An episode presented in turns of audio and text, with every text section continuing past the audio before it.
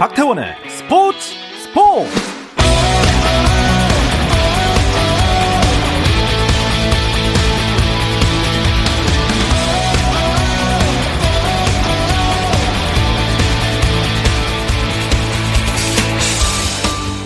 스포츠가 있는 저녁 어떠신가요? 아나운서 박태원입니다. 자, 금요일 이슈 살펴보는 스포츠 타임라인으로 출발하겠습니다.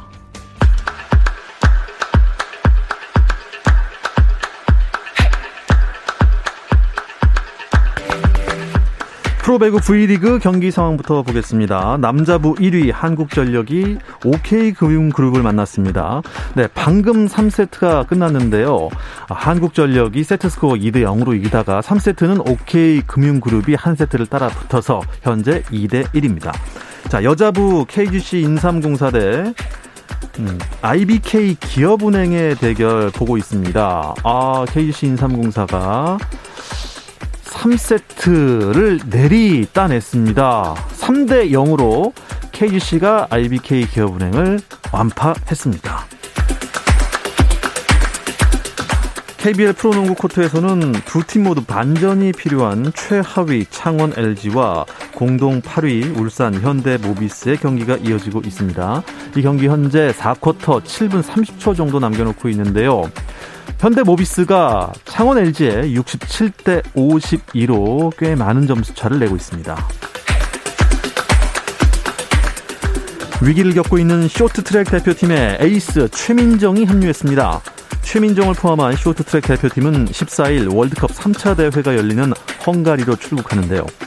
대한빙상경기연맹 관계자는 최민정은 월드컵 2차 대회가 끝난 뒤 대표팀에 다시 합류해 태릉 빙상장과 진천 선수촌에서 동료들과 팀 훈련을 소화했다며 현재 몸 상태는 완벽하지는 않지만 월드컵 대회는 충분히 참가할 수 있는 수준이라고 밝혔습니다.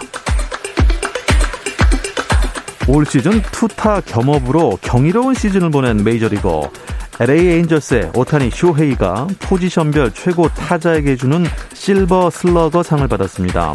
오타니는 선수들이 직접 뽑는 플레이어스 초이스 어워드에서 올해의 선수, MLB 커미셔너 특별상, 베이스볼 아메리카 올해 선수상 등 이미 6개의 트로피를 품에 안은 데 이어 실버 슬러거상 수상까지 아, 벌써 7관왕에 올랐습니다. 미국 프로농구 NBA에서는 LA 클리퍼스가 마이애미 히트에 끈질긴 추격을 뿌리치고 112대 109로 승리하며 6연승을 달렸습니다. 클리퍼스는 폴 조지가 27득점으로 팀 내 최다 득점을 기록하며 팀의 승리를 이끌었는데요. 인디애나 페이서스는 마일스 터너와 루디 고베어 등 양 팀의 선수 충돌로 4명이 퇴장당하는 격전 속에 유타 재즈를 111대 100으로 이겼고요. 토론토 랩터스는 벤블릿의 32득점 활약 속에 필라델피아 세븐티 식서스와의 경기에서 115대 109로 승리했습니다.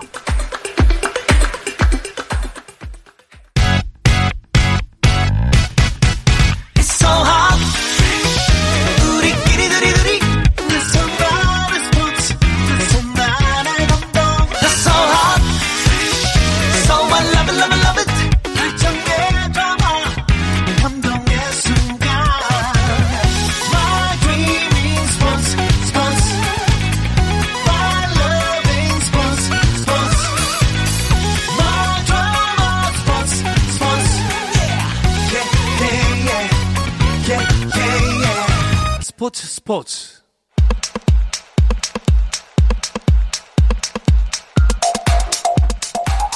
금요일 저녁에 축구 이야기 축구장 가는 길 시작하겠습니다.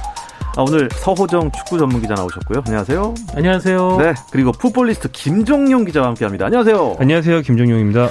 아, 이제 김종용 기자가 원래 목요일에 사나인데, 예, 랄롱도르라고 있거든요. 그치. 라디오의 발롱도르를 꿈꾸는. 근데 어제는 송지훈 기자가 원래 금요일의 기자인데 목요일에 오셨고 김정현 기자는 금요일에 오셨기 스위치가 됐습니다. 자리도 아. 바뀐 것 같아요. 네, 뭐 사실 제가 어제 대표팀 경기 가는 걸 배려해 주셔서 네. 예, 스위치를 해주신 거긴 한데 이렇게 제가 뭐 야금야금 목요일도 하고 금요일도 하고 네. 뭐 장차 뭐 농구도 네. 좀 넘어보고 농구도 하고 야구도 하고 네. 야금야금 한번 넘어보겠습니다. 그래, 월화수목 금을 다 나오셔도 되는 만능 스포츠 기자. 사실은 축구 전문이지만 네. 김정용 기자와 함께합니다. 사실 뭐 어, 저희 제작진에 약간의 또 큰 그림도 있습니다. 아 그런가요? 왜냐하면 금요일에도 쓰고 목요일에도 쓰고 아, 전천으로. 아 그런 그림은 좋습니다. 예, 좋습니다. 네. 자주 나와주세요. 예. 어, A 매치 기간 동안 뭐 현장에 가시는 분들 많을 테니까 뭐 서로 서로 공백 메워주는 것도 좋을 것 같습니다. 어, 안 그래도 어떻습니까? 관중도 어제 다 들어탔죠. 네, 어제 정원이 3만 5천 명인 고양 종합운동장에서 경기를 했는데 3만 152명이 입장을 했어요. 다 들어왔네. 네, 거의 다 찼고 어, 코로나 19 이후에는 이제 축구뿐 아니라 모든 스포츠를 통틀어서 국내 최다 관중이 들어찼습니다. 뭐 그래서 저희 취재진도 굉장히 많이 갔는데 이를테면 뭐 관중이 많아서 생기는 뭐 여러 가지 해프닝이나 애로 사항들을 정말 한 2년 만에 오랜만에 음, 겪었어요. 예를 예. 들어서 예. 관중이 많으면 그 데이터 통신이 안 터지거든요. 아, 네. 그렇습니까? 네. 그런데 네. 어제 같은 경우는 입장하려면 그 QR 코드 형태의 그 2차 접종까지 완료했다는 증명서를 보여줘야 하는 경우들이 있었거든요. 네. 그런데 이제 휴대폰 휴대전화에 그 통신이 잘 안 터지니까 거기서 애로사항을 겪는 사람들도 있었고 음. 뭐 이런 여러 가지 해프닝들이 곳곳에서 있어서 뭐 굉장히 좀 활기를 정말 오랜만에 느낄 수 있었습니다. 어떻게 보면 뭐 즐거운 비명 아닙니까? 아 그렇죠. 예. 손흥민 선수도 그런 얘기를 했잖아요. A대표팀 소집되고 이것은 선수들에게 특혜다. 라는 어 조금은 다른 표현을 일단 써면서 이 관중들 앞에서 축구를 할 수 있는 영광에 대해서 선수들과 함께 다시 한번 느껴보겠다라고 얘기를 했는데 어, 그 얘기에 걸맞은 경기력을 어제 우리 선수들이 보여줬습니다. 예, 어제 경기 관전평 한번 얘기해 주시죠. 관전평이요. 네. 짧고 굵게 가면요. 네.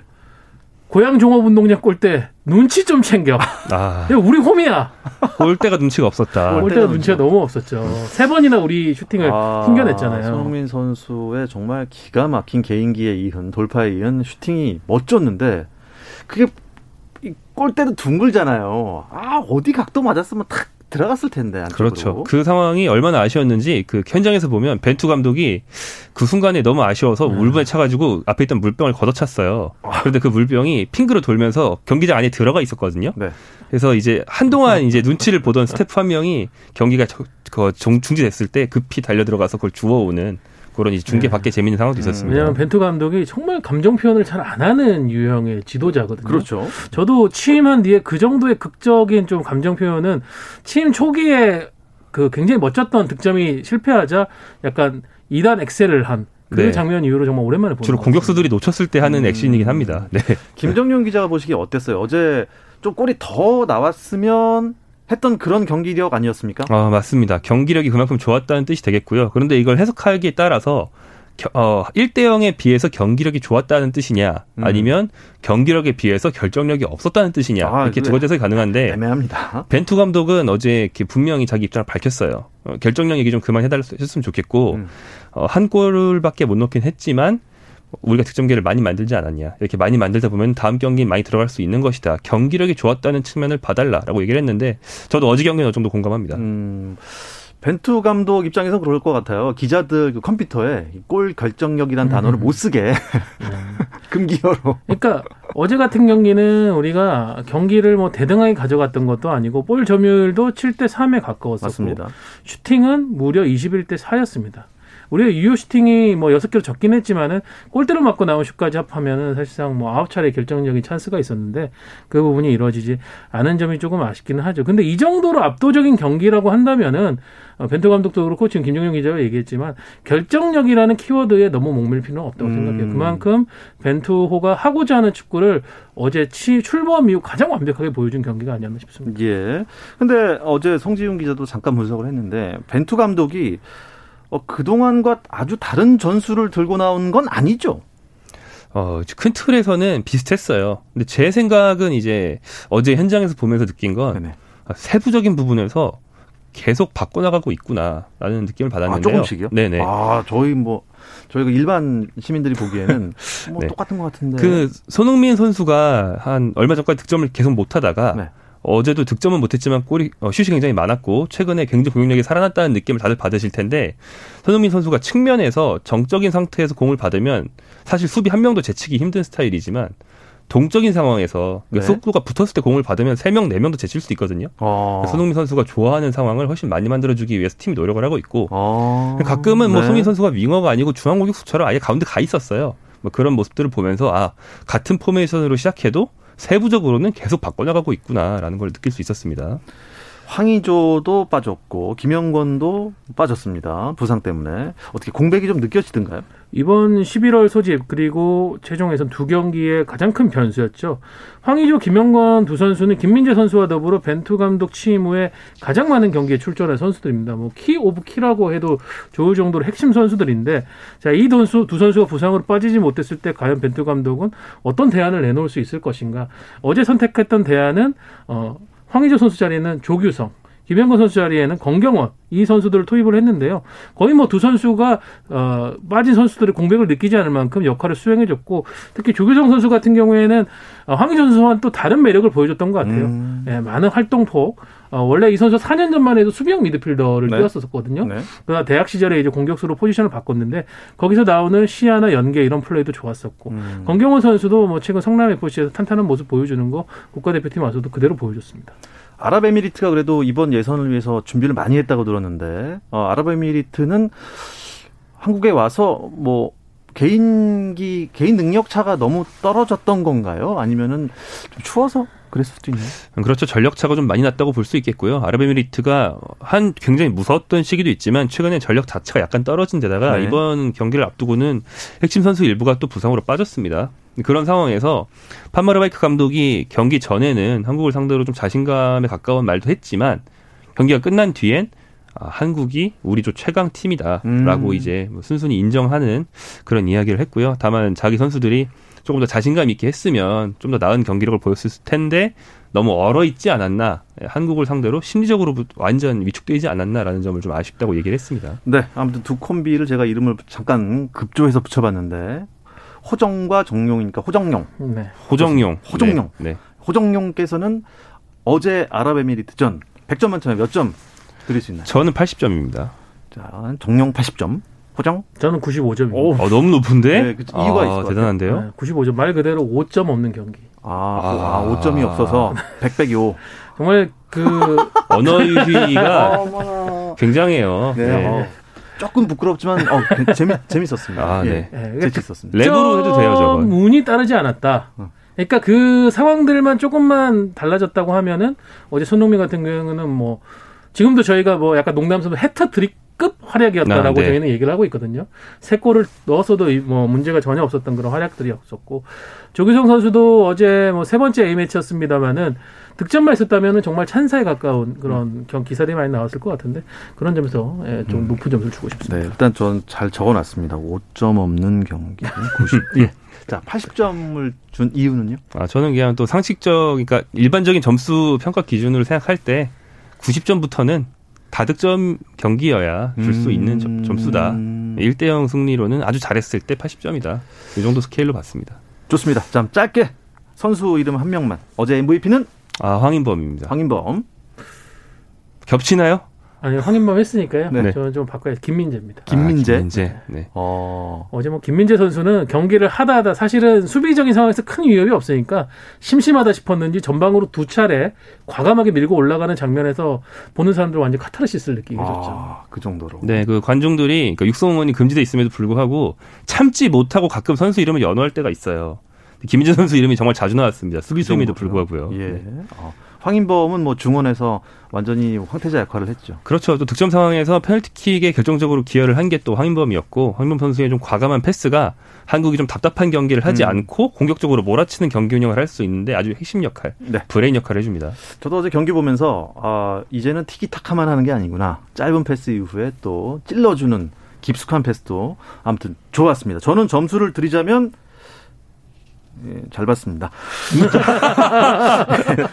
몇 점을 드려야 될지 모르겠네요. 근데 김민재 선수가 후반에 약간 조금 몸이 안 좋은 것 같은데. 네, 보통 뭐 센터백들은 예. 큰 이슈가 아니면은 교체를 잘 안 하는데 후반 36분에 벤투 감독이 이제 박지수 선수 준비시키면서 김민재 선수 빼줬습니다. 그래서 뭐 기자석에서는 경고에 대한 대비나 뭐 부상을 미리 방지하기 위한 것인가 싶었는데 이제 경기 후에 벤투 감독이 얘기를 했죠. 김민재 선수가 약간 허벅지 쪽에 대한 통증을 신호를 보내가지고 어, 선수를 교체를 해줬고.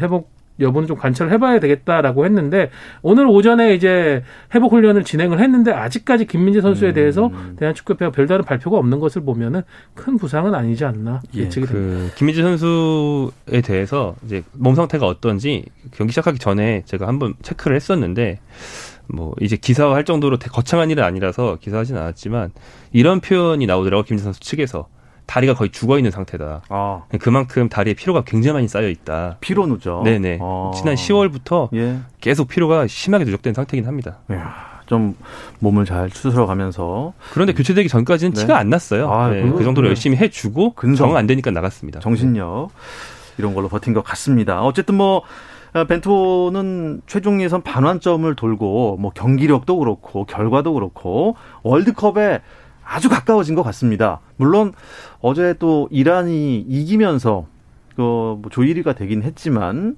우리나라도 조 2위 이 정도면 해볼 만한 것 같은데요. 네. 어쨌든 순위가 어떻게 되나요? 이란이 4승 1무 승점 13점으로 A조 1위고요. 우리 한국이 또 3승 2무 2점 차입니다. 11점으로 2위인데요. 유의미한 것은 이제 3위 레바논과의 승점 차입니다. 레바논이 이제 어제 이란 상대 선제골을 넣으면서 후반 추가 시간까지 앞서가다가 마지막에 두 골 내주 역전패를 당했거든요. 그래서 3위가 5점입니다. 네. 지금 2위와 많네요. 3위 승점 차가 6점 차. 그러니까 우리가 두 경기 연속 패배해야 이게 좁혀질 수 있는 조건이라는 거죠. 그러면서 지금 본선 진출에 거의 뭐 7분 응선은 넘지 않았나 이렇게 음, 평가를 받고 있습니다. 좋습니다. 이렇게 좋은 분위기입니다. 이 분위기를 이라크 전으로 이어가야 할 텐데요. 이라크 전 이야기 잠시 쉬었다 와서 자세히 나누겠습니다. 어, 골이에요, 골이에요! 골을 기록합니다!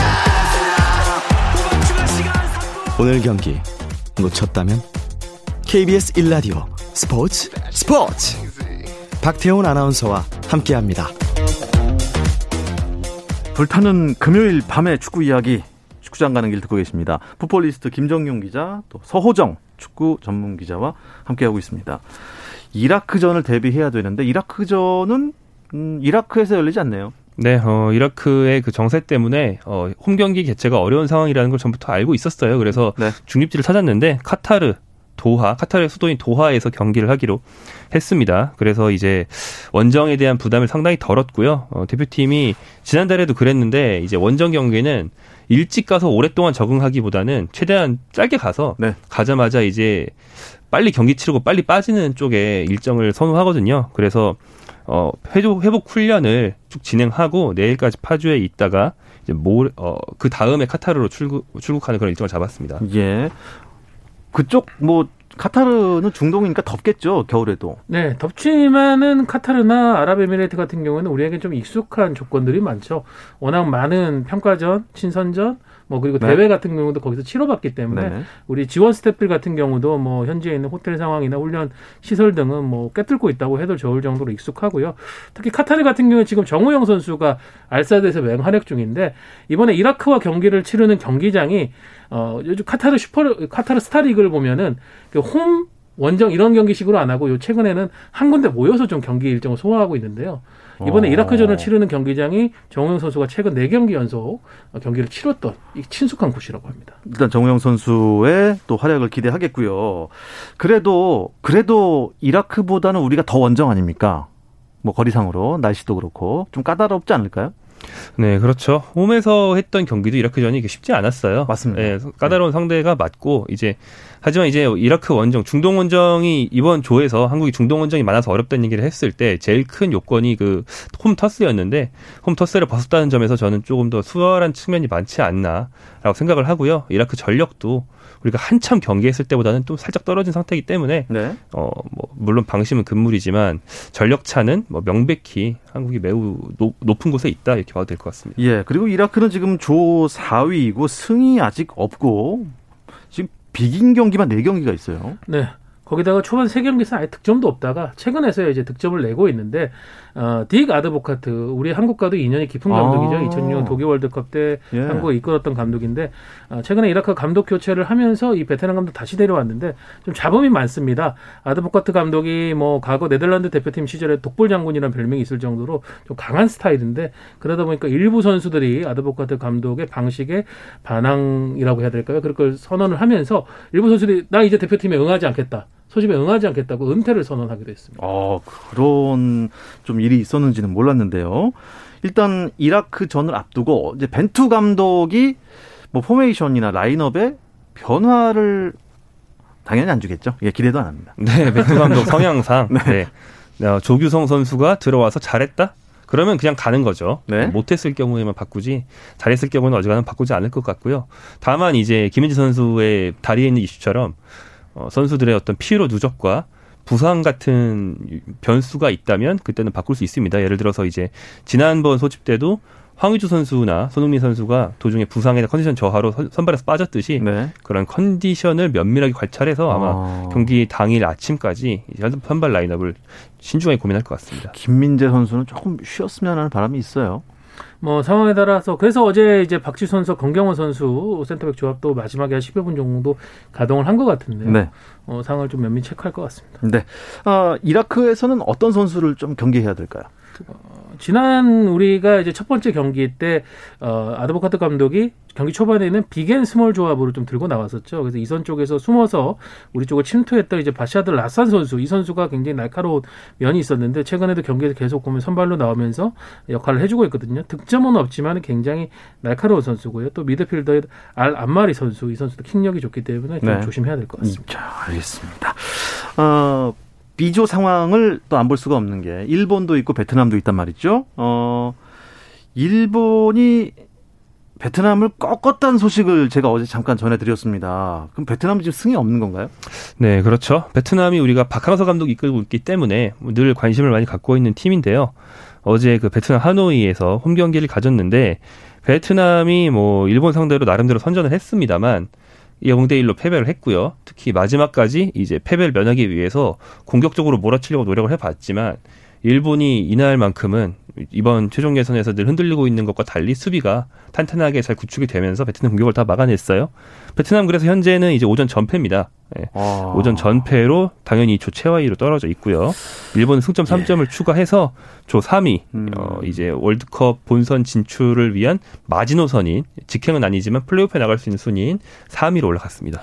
이 박항서 감독이 베트남 대표팀 감독 그 연장을 했잖아요 계약을 예 일본 전 전에 계약 연장했다고 들었는데 이번에 좀 아쉬운 패배였던 것 같습니다. 그렇죠. 뭐 박항서 감독도 승점을 최초에 월드컵 최종에서 승점을 남겨주기 위해서 노력을 했는데 근데 분명히 일본과 아직 뭐 일본도 그렇고 호주도 그렇고 사우디아라비아 이런 국가들과는 격차가 있다는 것을 이번 최종 예선을 통해서 냉정하게 좀 확인을 하는 것 같고요.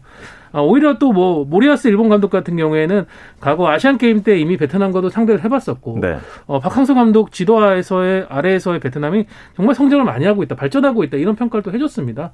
어, 그런 부분이 또 베트남에게는 작은 위안이 될 수 있을 것 음, 같습니다. 또 이제 베트남이 5패를 했는데 그 중에서 3패가 한 골차 패배예요. 아이고. 네, 그만큼 뭐 전력이 정말 압도적으로 떨어진다는 평가를 받았던 것에 비해서는 굉장히 선전하고 있습니다. 음. 하지만 이제 전술로는 메울 수 없는 마지막 간극은 역시 선수들의 개인 기량인 거죠. 그렇 그렇군요. 그래도 이게 이제 석패 또 상대팀은 신승 이런 거 생각하면 앞으로도 충분히 발전 가능성이 있지 않겠습니까?